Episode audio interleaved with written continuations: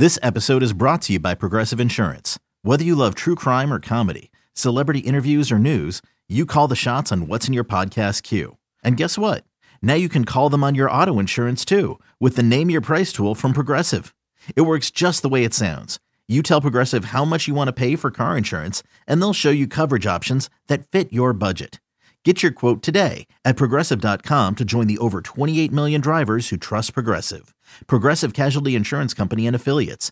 Price and coverage match limited by state law. Hey, Keely. Hey, Chris. Welcome to Heard It on the Sidelines. Heard it. Heard It on the Sideline with Shotgun Spratling. Spratling. Welcome to another edition of the Heard It on the Sidelines podcast with Shotgun Spratling. Thanks again to Keely and Chris for the intro, and thanks to everyone that is returning to listen. For those first timers out there, the Heard It on the Sidelines podcast is a part of the Peristyle podcast family. It's the podcast where we discuss what's going on at USC, but also try to pull back the curtain to give you an insider's perspective from the people around the USC athletic programs.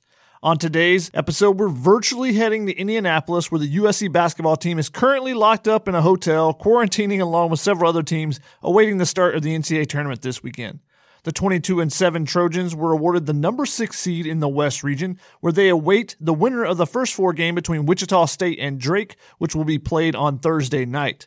The 6 seed is the highest ever for Andy Enfield and the highest for the USC program since 2008. The Trojans have only had a higher seed three times since the NCAA began the seeding process in 1979. Their highest seed came in 1992 when Harold Miner led the team to a number two seed and a 24 and 6 record, producing the best win percentage for a USC team until, well, this year. But in 1992, the Trojans didn't make it past the opening weekend, losing a heartbreaking one point loss to Georgia Tech. USC was also upset in 2002 as a number four seed and in 2008 as a number six seed. But it hasn't been all upsets when USC's earned a quality seed. The Trojans' last Sweet 16 trip came in 2007 as a number 5 seed, and USC's lone Elite 8 appearance in the last 60 years came in 2001 when the Trojans were also a number 6 seed, just like this year. Could the Trojans get some 20 year magic going? Well, we'll talk with former USC star player Desmon Farmer, a freshman on that 2001 team, to get his opinion on that very subject. Desmon has a very unique perspective, having played on the Elite Eight 2001 team, the 2002 team that was upset by UNC Wilmington, and he's also now on the staff with the Trojans as a graduate assistant. Farmer finished off his undergraduate degree last year and has been working on his master's in communication management while also working to help make this year's USC Trojan squad a better team along with bringing a ton of energy to the gym every day, just like when he was a player. The farmer does a lot of individual skill work with the players to help them refine their game, and he also tries to impart some of the wisdoms he learned during his career. The former All Pac 12 and All Pac 12 tournament guard averaged more than 19 points per game in his final two seasons at USC before moving on to a professional basketball career that lasted more than a decade. He played in the NBA, but he also traveled all over the world playing in a number of different countries and immersing himself in a number of unique cultures. We'll talk to Farmer about the life lessons basketball has taught him, his experiences in the NCAA tournament, what advice he's given the players this week, and why he thinks USC can make a run to its first Final Four since 1954. The Michigan native also discusses why his love for the Cardinal and Gold has never waned, the tough decision he had to make with his family when deciding to coach this season, and what he's taken out of this experience that will help him one day become a head coach himself. But first, I want to start with my two positives and a negative. Since we're talking USC basketball, we got to start with Evan Mobley.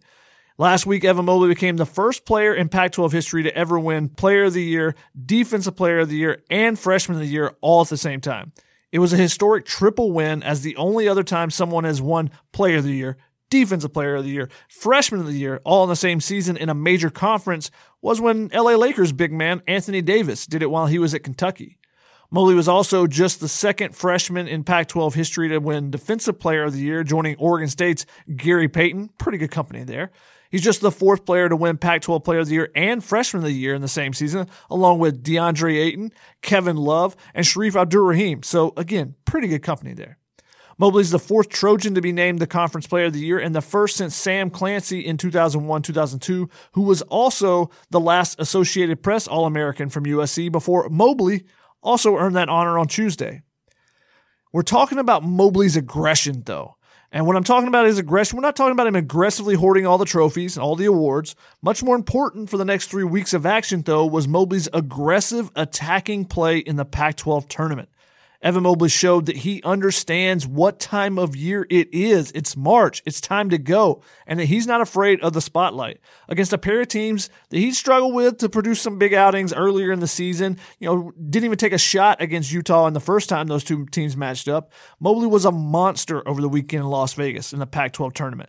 Foul trouble initially limited him in USC's first game of the tournament against Utah, but after halftime, he was a dominant force, scoring 24 of his career high 26 points and fouling out multiple Utah defenders that tried tried to guard him. They had no answer for him. When the game with Utah went to overtime and then double overtime, Mobley carried the Trojans. He wouldn't let USC lose. He scored 13 of the team's 20 points in those two extra periods. Then against Colorado the next night, Mobley carried the Trojans for an entire half. He scored 17 of the team's 30 points in the first half. He was the only one that kind of brought it in the first half and kept USC in the game and did everything he could. He tied his career high that he set a day earlier with another 26 points. He also had nine rebounds and blocked five shots. Not in the Utah game, not in the Colorado game, in both of those games. Nine rebounds, five block shots, 26 points in both games. Tremendous performance for him. He affected every facet of the game on both ends of the court. That's what USC is going to need from him going into the NCAA tournament. The second positive, maybe is a question mark. Gained experience through tough lessons. This could be a big positive for USC or could be what we look back at next week and say that's what they should have learned from. The Trojans lost by two points in the Pac 12 tournament semifinals to Colorado after their double overtime win against Utah. That followed a dramatic come from behind win at UCLA in their regular season finale. Those are three games where it's down to the crunch time, down to the last shot, and they came out ahead in two of those. After barely having any close game experience outside of being pushed by Cal Baptist and UC Riverside in games where USC really struggled, actually, the Trojans got three straight tight contests, and from those three games, they should be able to take away just how important all the details are. In the crosstown showdown against UCLA, neither team uh, could make some free throws late. You know, either team could have pulled away if either one of them would have shot a little bit better. Against Utah, the Trojans struggled from the line again in crunch time after being solid the first 35 minutes of the game or so. It let Utah creep back in and force overtime. And the game against Utah should have showed USC how important it is to go for the jugular, put a team away. Don't let them hang around to where they can even the score up with 2.3 seconds left in regulation. And then again in overtime with a big three pointer out of a timeout. That's how you get 10 extra minutes when you should have been able to finish it off early. But the biggest lesson should come from the game they lost. USC rallied after you know giving up a 17-0 run in the first half. They came all the way back to tie the game with 35 seconds left, only to lose on a putback slam in the final seconds. There's a list of probably six to 10 things that if USC just did a little bit better, it would have won. It's a game of missed opportunities for USC. The Trojans had two technicals that gave away free points. They gave up some open looks from three. They lost the rebounding margin. They went six for 12 from the free throw line. They had an eight minute drought that was exacerbated by the fact that Colorado's dynamic point guard, McKinley Wright, wasn't available, which should have been the prime time for USC to go on a run. And the Trojans only had two players finish in double figures for the game, which has been one of the most telling stats for USC this season. They're 19 and 0 when three or more players finish in double figures versus only 3 and 7 when two or fewer players finish in double figures. So got to get multiple players to 10 points in the NCAA tournament. If the Trojans really take that loss to heart against Colorado, they take that to heart, let it fuel their focus on the details. It could be just what they needed heading into the NCAA tournament. USC's really responded well to most of its losses this season. It's averaged a 17 point victory in the game following its six previous losses, and that's including the loss to Utah, adding it into factoring it into that 17 point total as well. Now the negative. USC is entering the NCAA tournament just 4 and 4 in their last 8 games after starting 18 and 3 during that stretch, they've been very inconsistent with the intensity and energy that they come out with at the start of the game. It's been off the charts in a couple of games against Oregon, against Stanford, huge leads early. It's been pathetic in a couple others. Just no energy, no defensive intensity out on the court, and it's cost them early. And they try to had to, had to try to catch up. USC had a rally against UCLA. They had a rally in that Colorado loss. They struggled mightily on the mountain trip, and then they got redemption against Utah in the quarterfinals of the Pac-12 tournament. Though it did take them until double overtime before they were finally able to finish off the Utes, who Tuesday fired head coach Larry Krystkowiak after missing the NCAA tournament for the fifth straight year. They still weren't able to get over the hump against Colorado, who's won seven in a row against USC now, including three of USC's seven losses this season. But I guess the positive news is the Trojans can't meet the Buffaloes until the Final Four. Not, there's no way that they can match up in the bracket until at least the Final Four. So they can avoid McKinley Wright, avoid Jeriah Horne's three pointers and Tad Boyle, and still make a run in the NCAA tournament. But they have to lock in immediately don't wait till tomorrow, right now, even before they know who their opponent is on Thursday, and then from the opening tip on Saturday. You know, the 2001 team that went to the Elite Eight, they had lost four of six in late February, including a 45 point shellacking by Arizona. Then they had an over, overtime win. Sound familiar? But then right after that, they lost by two to a really tough opponent. Again, does that sound familiar? Before they won their final three games of the regular season heading into the NCAA tournament, and they won three games in the NCAA tournament to get to the Elite Eight. So again, gotta ask, could there be a little 20 year anniversary magic with this group?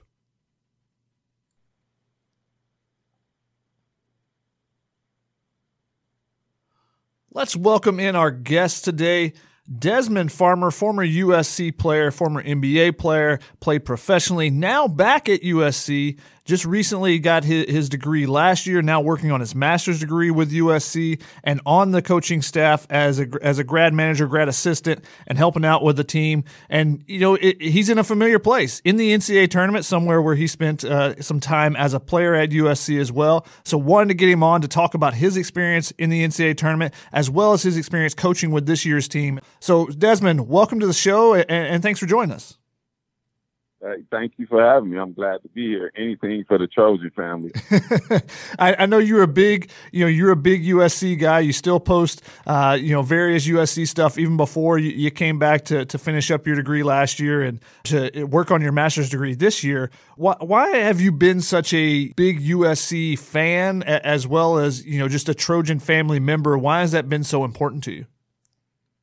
Um, it, it's been important to me because I I worked hard. I you know I I, I did a lot of sweating and, and crying for the university. You know, going through a lot of stuff and trying to help us win and and being on the winning situation. And you know, I, I respect the alumni and I I respect how everybody is all as a family, and it, and it just makes me want to continue to be around it. Yeah, I was kind of curious just what sold you on coming to USC initially. You're from Flint, Michigan, and you know decided to come out west and, and go to USC. What what sold you coming out of high school? You know, I had an injury when I was coming out, going into my senior year, and um, a lot of schools have uh, disappeared. I, you know, I was one of the top players in the country. At one point, I was uh, number one, number two shooting guard in the country. And when I got injured, I tore my ACL. A lot of schools disappeared. And USC just stuck it out. They stuck it out with me. They kept checking on me, seeing how I was doing, how was my recovery going. And I just felt like that helped me make my decision because I seen that they they really was interested in having me. So it made my decision a lot easier. You come to USC and your first year, your freshman year, you were able to contribute and help a team that made the the deepest run in NCAA tournament history for USC, made it to the Elite Eight in 2001 to going up against the eventual national champion Duke was the team that, that beat you guys in the Elite Eight. Going through that run, what do you remember most? Shoot, I just remember how the people in the state of New York was just excited about our success. you know, walking the street and people noticing you and just being excited and cheering for you. I remember that. I remember those moments. Just people being excited that you're there and make, and being the Cinderella team, which they considered we was at that time, and just enjoying the ride. It's interesting. You guys, you were on both sides, kind of, of the Cinderella story. You made the run to the Elite Eight, but then the next year, USC loses in overtime in the first round to UNC Wilmington.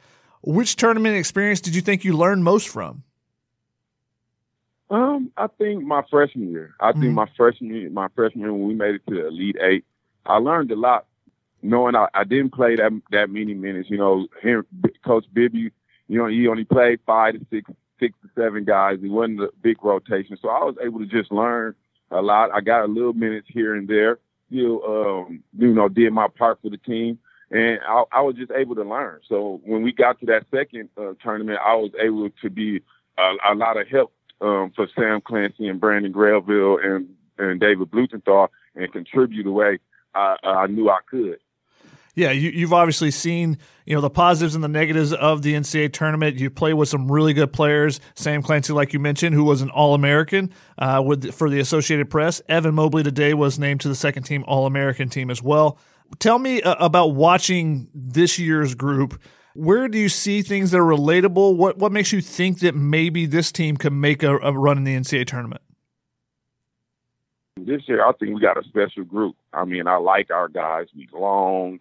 We one of the biggest teams in college basketball this year, and I think that right there alone it gives you an advantage. You know, having mm-hmm. the height, being able to go inside and and and, and be able to perform and, and and be at a high level. These guys have been working their tail off. You know, we was picked six to seven to, um, in the league this year, and we surprised everybody by finishing second. Had an opportunity to finish first. So I just think our success is just on us, and I think the guys is locked in. We got smart guys. We got our guys love each other, and I can feel the energy that we can do something special right now. So I think we can get further than what we than what we did when I was um, at USC in 2001 when we went to the Elite Eight. I, I truly believe that.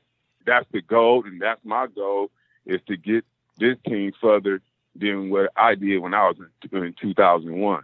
And, and they got the opportunity, and we got the talent, and you got to take advantage of when you having this. You, don't come across this type of talent all the time, and we just got to take advantage of it. Um, it's a great opportunity for us down here, and it's all about just being excited and being prepared. And I, that's what I keep preaching to the guys. It's just about being prepared and ready to go. I know USC fans would love to see you guys get moved out of the, you know, pushed back in the record book uh, from being the, the deepest run and would love to see that as well. What do you think's the key to this year's team making a run? You know, especially with the experience you have, you've seen what key components are, are on a team that can make a run. What makes this team, you know, what's the key for this year's group to, to be able to do that? I think we uh you know we got a lot of we got a lot of quiet guys like far quiet. And I think if we if we talked a lot a little more, which I've been working on um, with them in practice, getting them to talking and communicating to each other and letting you know letting each other know that you got each other's back. And I think once we get to that stage and get over and get in that in that mode of the game, I think it can take us to another level. But right now, um, our energy, I feel like our energy kicks out slow sometime, and, and if we can change that and come out to the games and start strong at the beginning of the game, we can be a special team down here. How different do you feel like the environment's going to be? Um, just the fact that the entire tournament's going to be held in the same area. Uh, there's going to be, I, I, think there's no fans allowed, maybe limited fans, but it's not going to be, you know, the packed house. You're not going to have the, you know, the Cinderella teams getting that push from the entire crowd, kind of gathering around and, and cheering them on. How different do you think the environment will be this year? Um, I think it will be less exciting. I think it's going to be more of us coming as a group to get that energy going because because of not having that crowd and that energy like um, like normal. But I think other than that, it, you know, being here, you got to be excited. You know, it's it's another season, it's another opportunity. I know guys want to do things after basketball, after this, and this will help them. This will help you get to the next level, help you get other opportunities and it's a great situation. So having the crowd, a little bit of crowd, will keep that energy up. But you got to be excited to be here, um, regardless of having a crowd or not. And I think that's going to be the hardest adjustment for uh, these teams down here. Yeah, you got to bring your own energy this year. You know, the bench has got to be involved and, and, be a part of it. Is that something that did you take upon yourself as well to to help try to bring that energy on the bench? Yeah, that's that's what I wanted to bring to the to the team exactly the the energy and just keeping them upbeat because I know it's hard to play when you don't have that crowd, and I know a lot of guys feed off the crowd. So I mean, I just try to be excited for the guys, keep their energy up when I feel like they being down. I just keep them up, You know, I talk to them uh, halftime speeches, and you know, I, I pull guys to the side just motivate them when I feel like they down. You know, I just try to be like a big brother to them, mm-hmm. and and just let them know what I've been going through or what I've been through, and what you're going through right now is it's nothing. You can get through it. You know, I just try to be the motivator out there. So, what's the biggest message you're trying to pass along to the team this week leading into the NCAA tournament? You know, having that experience and then your your full career that you've had. What's kind of the biggest message for this stage for this group? Um, this group, I, I just been letting them know, like you got to be together, like a string. When one person moves, the next person got to move. If y'all on the same page, you can be successful in the tournament. I think that's what made us be successful in 2001 mm-hmm. is that we was on the same page. We was we was hungry for it. We was talking. We was constantly talking to each other, you know, and just bringing it together. And I think if our guys just understand that part of it and come together and talk to each other and just be excited for each other on, on each other's success, and I think they they can. The sky's the limit down here. It's an opportunity. I like our region that we have. I like the situations we in. And I think these guys can really do something special if they all just lock in. Now, do you think it's an advantage or a disadvantage to play a team that's playing in the first four? Uh, Andy didn't really specify whether he thought it was. It's a little bit less preparation, but it's a team that you know has to play a game you know two days before. Maybe that gives them a little bit of an advantage because they you know they're they're used to the environment. They they get that atmosphere. They get the jitters out a little bit earlier. Do you think it's an advantage or disadvantage playing a first four team? I don't know. It's kind of up in the air with me. You know, I know, uh, I know, uh, like Kansas, number they in a bad situation. You know, and that, which is a, I think is a good thing far as for us. If if we continue, we win our first round. If they win their first round, but I think it's going to be tough for them.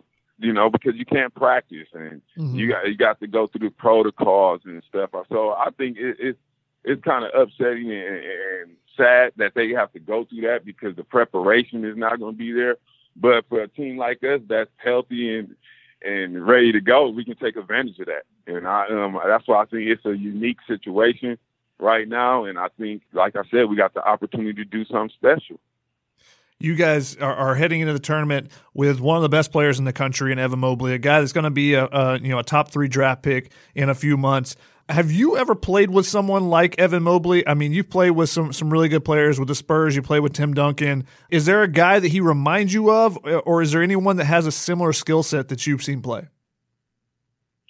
Like I compare him to like Anthony Davis. You know, mm. I never played with a guy like Anthony Davis, but I've, like I said, I've seen him play, and that's my similarities. That I feel like he can be uh, uh, Anthony Davis type guy. You know, he's gonna get there. He's gonna get stronger, mm-hmm. and I think on Evan just continue to be aggressive. He's gonna be an amazing player in the NBA. Tell me a little bit about his personality because it's very rare that you have a superstar that's so unselfish but it, it seems like, and I've, talked with with Chris Capko and Andy about this in the, in the past, is it's it's unique that you have a superstar that you're trying to push him to be more aggressive, and that's what you're you know you're not really working on you know all the skill sets. It's the biggest thing to to him being successful is getting that aggression to come out a little bit more. How unique is it to have a player like that, and how how much of a challenge is it as a coach to try to try to get that out of him? I mean, with Evan, I mean, Evan's quiet. Like, you know, enjoy and, and have fun with the players. And, mm-hmm. you know, people uh, think he's just this quiet guy. No, Evan, Evan's just, just as normal as anybody else. He enjoys himself. He just, he's smart guy and he, and, and he's humble. You know, he's a mm-hmm. humble guy and he enjoy playing the game. And like you said, he's unselfish. He take the right shots. And at the next level, that's what they want. They don't want a thirsty person that's constantly, you know, a headache, a head case. And he's the perfect NBA guy. Whoever gets him gonna love him, and they're gonna enjoy having him. And we enjoy having him right now. You know, I, when I see that he's he's being cool on the court, I I talk to him and tell him it's time it's time to turn it up. It's time to be aggressive. You know, he look at me now. I might nod his head, say okay, and he go out there and play he's a great kid, and I I like the way he carries himself, and I think that he carries himself the right way.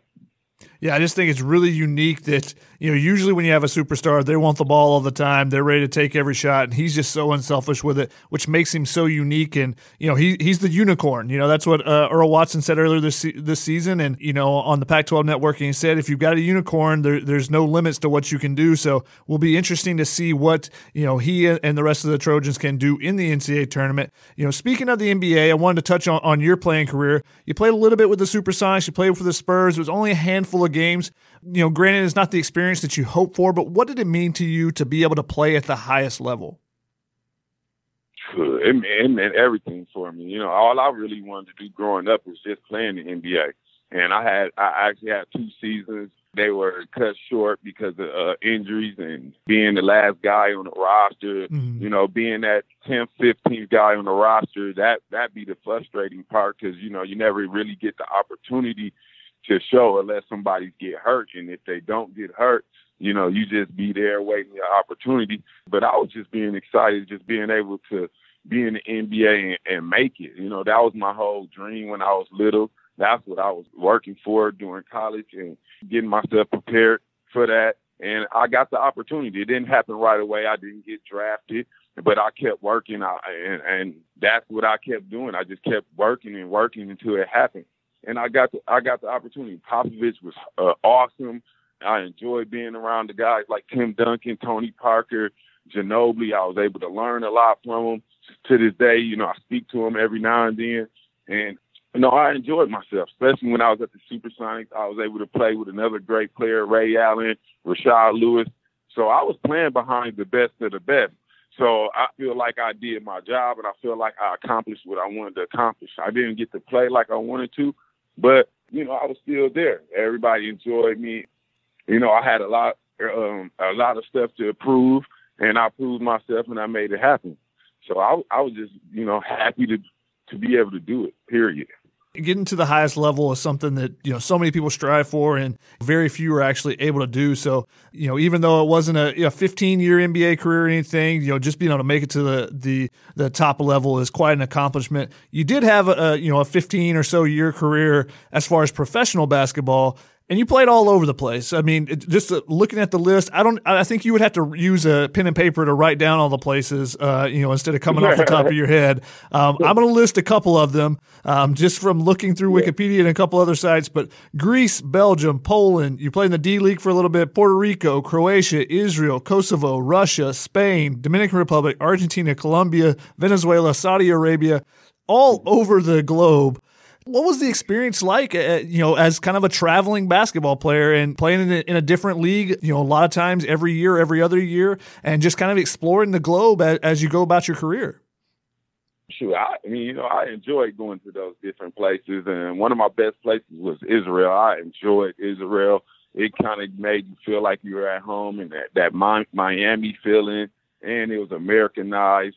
That was my favorite place but a lot of the places why you see so many teams, I, you know, I would go to the D League, playing the D League. When the D League season was over, then I would leave overseas mm-hmm. to go play on them teams. So that's why a lot of those teams I played on, it was just like, okay, I got three months left of basketball. Let me go sign and play over here, and go sign and play over there to make some extra money. Because if you look at it, you're like, dang, Dez was moving around a lot. no, no, I was just, you know, when I get done playing here, I would go to the next spot and they would call me and ask me would I come play. I was just hungry to play. And I wanted to just, you know, get the, the the most I could out of out of playing basketball. So I just took advantage of it. And I enjoyed going to those places. I, they made me feel at home. And, you know, that's that's the basketball life. You know, if you want to make money and and and take care of your family. You know, you you got to go through certain situations to do it. What was kind of the biggest experience? Uh, you, you, know, what was the biggest learning experience for you? Seeing different locations, different people. Uh, what was kind of the biggest learning experience that you took away from it as, as a life lesson, maybe? My experience was just going over there and like sometimes you go over to places and they lose sponsorships and and and they can't pay you, so you gotta be you gotta be there for months without getting paid. Like that was my my experience, and that's what I was like. Uh, I am blessed to be playing in America, because people don't know that it's a, it's tough overseas when because they they they run their leagues off sponsorships and stuff like that.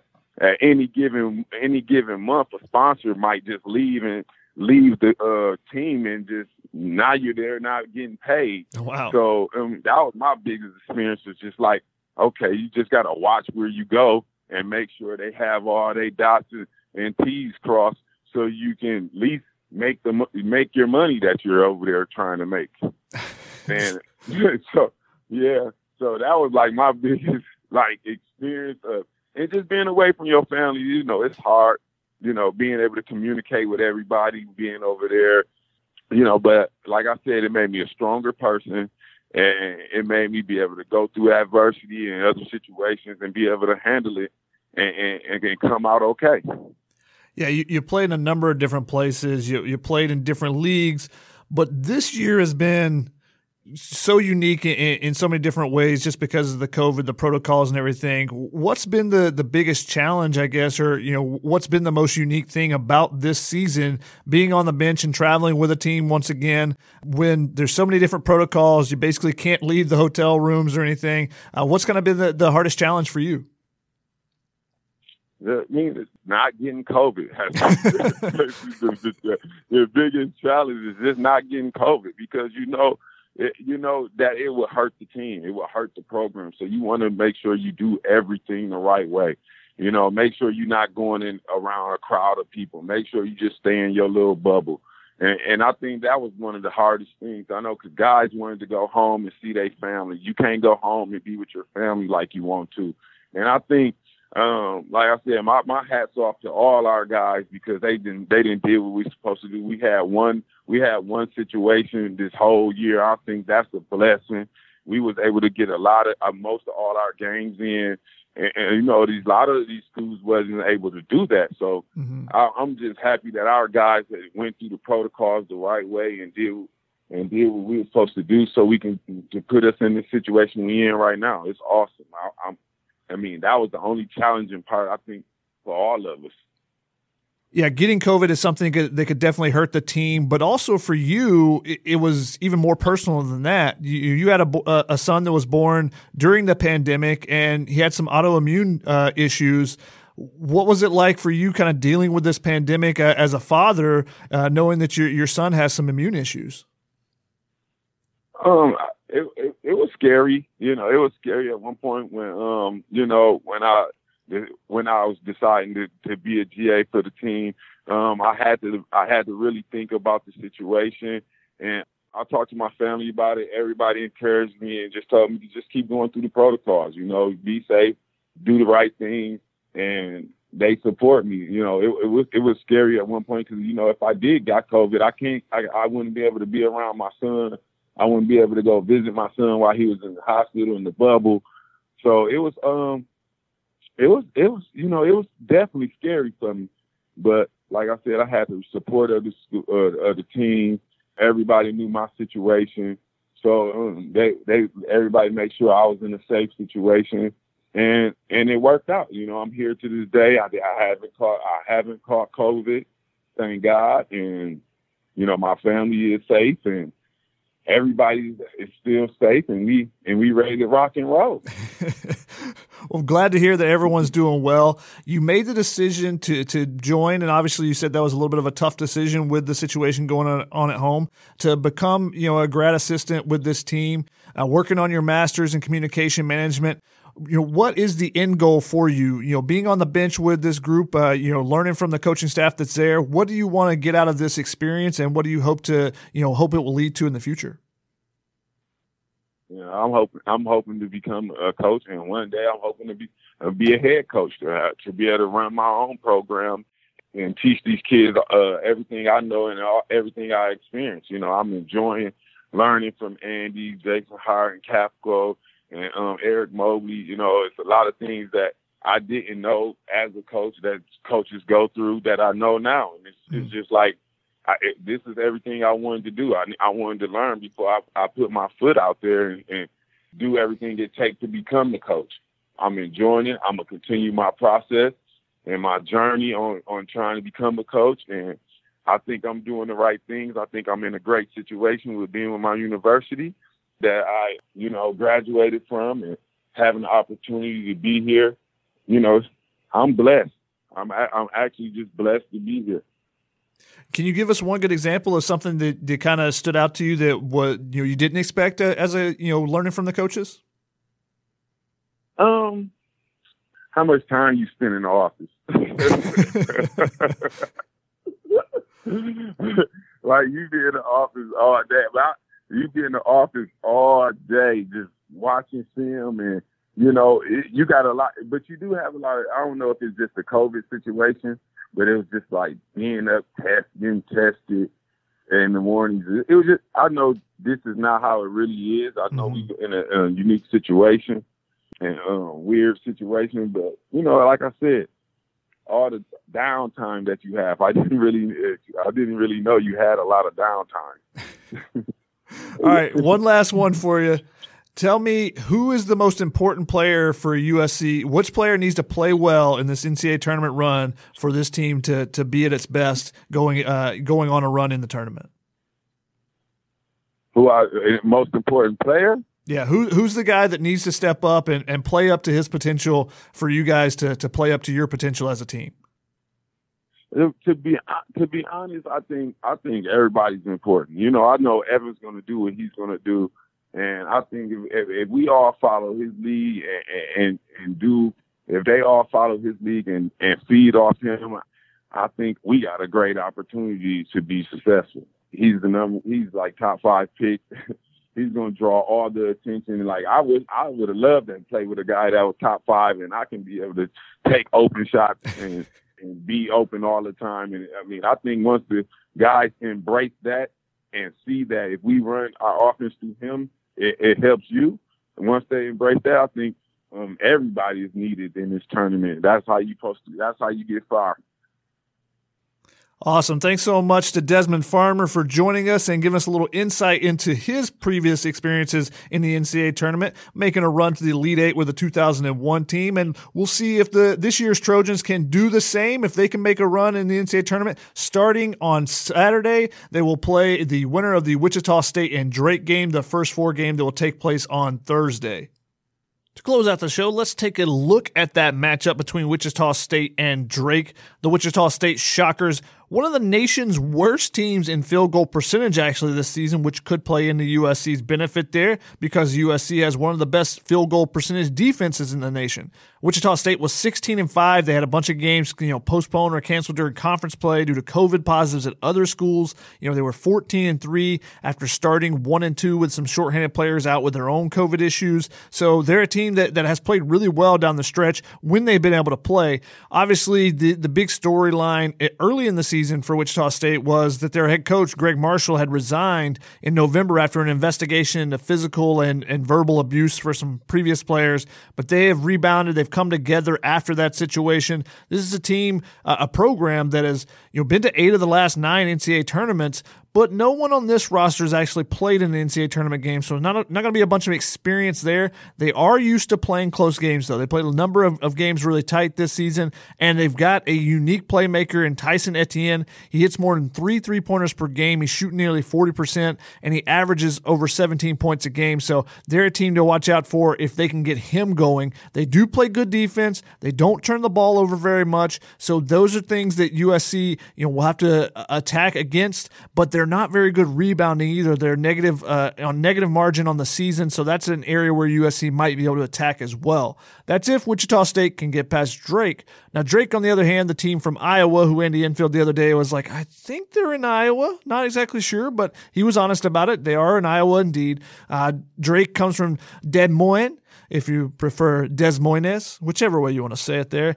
The Bulldogs from Des Moines don't turn the ball over. They force you to beat them instead of beating themselves. They average 77 points per game, 45th in the nation, and they also hold their team hold opponents to 64 points per game. So, you know, they have a pretty good margin of victory there as well. They're one of the top shooting teams in the nation, which should be a complete contrast to Wichita State, which would be interesting in that matchup in that first four game. But they shoot at 49.4%, 12th in the nation. And one of the reasons why is because they go and attack the basket. They're really good at two point shots. They make 54.4% of their two point shots, which is 29th in the nation, while USC is second in the nation in two point defense at, at 42%. So that should be an interesting uh, battle back and forth there. The potential of that if USC is to play Drake. Now, Drake, they're missing some players. You know, Roman Penn, their point guard, was top 20 in assists, averaging over five assists a game, 2.43 assist to turnover ratio, out for the season with a foot injury. Unfortunate for them. They also have been without Shanquan Hemphill, who's averaging 14.1 points, their leading rebounder at 6.3 rebounds expected to be back on Thursday. We'll see, you know, what condition he's in, how many minutes he can play. You know, he's been out for about a month now. They hope to have him back as well. In the meantime, they've had a guy step up, and that's been Joe Yesufu. Moved into the starting lineup. He's averaging 23.1 points in his last seven games, so he's been a big boost for them. We'll see if he gets going in that first game. And that's going to be the interesting part of that first four. Is it a good thing or a bad thing to play a, an opponent that's playing in the first four game? They do get a little bit of experience, get the jitters out, and if someone starts hitting some shots, then that gives them confidence going into that second game. So watch out for guys like DJ Wilkins for Drake. You know, he makes over two threes a game. Tyson Etienne Etienne from Wichita State and Yesufu, if those guys can get going, then maybe they become dangerous threats to USC that USC is going to have to try to shut down. But that's a quick look at the matchup that will be taking place on Thursday. All eyes should be on that one first for USC, and then the, the coaches will try to put together a scouting report as quick as they can, turn it around in 48 hours, and USC will play on Saturday at 1.30 p.m. Pacific time on TNT. They'll be taking on the winner of that Wichita State Drake game to begin the NCAA tournament. If they win that, then they could potentially match up with either Kansas or Eastern Washington, which is the 314 matchup. Now, Kansas has been dealing with some COVID issues. They don't know if they're going to have all their players for their first game. Uh, will they have everyone back for the second game? Still kind of up in the air, but how much are they being able to practice this week? They obviously had to shut things down last week when, when they had a, a COVID uh, positive during the Big 12 tournament and had to pull out of that tournament. How much are they practicing this week? Are they going to be a little bit rusty going into that Saturday game if they play? That'll be something to keep an eye on on as well. USC potentially could get a little bit of an advantage there with the fact that they're playing consistently and haven't had any stoppages in a while. So we'll see how this section of the bracket uh, shakes out this weekend. There's the potential of a you know if USC wins a couple games, they could face off against number the two seed in the bracket Iowa, or even number seven seed in the bracket Oregon. You know Oregon's a, a unique team and they'll be tough to defend if, if they go up against Iowa. Could be a Pac-12 matchup uh, in the Sweet 16 there. And then this is obviously the West Region bracket, which the number one seed overall in the tournament is in, and the number one seed uh, in the West, Gonzaga, who's been number one all season, undefeated. Can anyone beat them on the path to the Final Four? That'll be a big question mark in the Elite Eight. If USC is to make it that far, you know, they would equal the 2001 team. And we'll see if that 20 year magic, if they can push themselves over a little bit further into the Final Four, just like Desmon Farmer thinks they have the capability of doing. But that's going to wrap it up for this edition of the Heard It on the Sidelines podcast, part of the Peristyle podcast family. I'm your host, Shotgun Spratling, saying thank you again to Desmon Farmer for jumping on and joining us, and thanks to all you for listening. We hope you'll be back to join us for the next episode of the Heard It on the Sidelines podcast. Peace. Okay, picture this. It's Friday afternoon when a thought hits you. I can waste another weekend doing the same old whatever, or I can conquer it. I can hop into my all new Hyundai Santa Fe and hit the road. Any road. The steeper, the better. Because my all new Santa Fe is available with HTRAC, all wheel drive, so I can hit the trail without a worry in the world. Heck, with three rows and best in class rear cargo space, I can pack the whole family in with all our gear. We've got available dual wireless charging for our phones, so we'll never lose touch with civilization, and we won't lose touch with the primordial power of Mother Earth. So which is it? Waste the weekend or do something a little more epic? And conquer it in the all-new Hyundai Santa Fe. Visit HyundaiUSA.com or call 562 for more details. Hyundai, there's joy in every journey.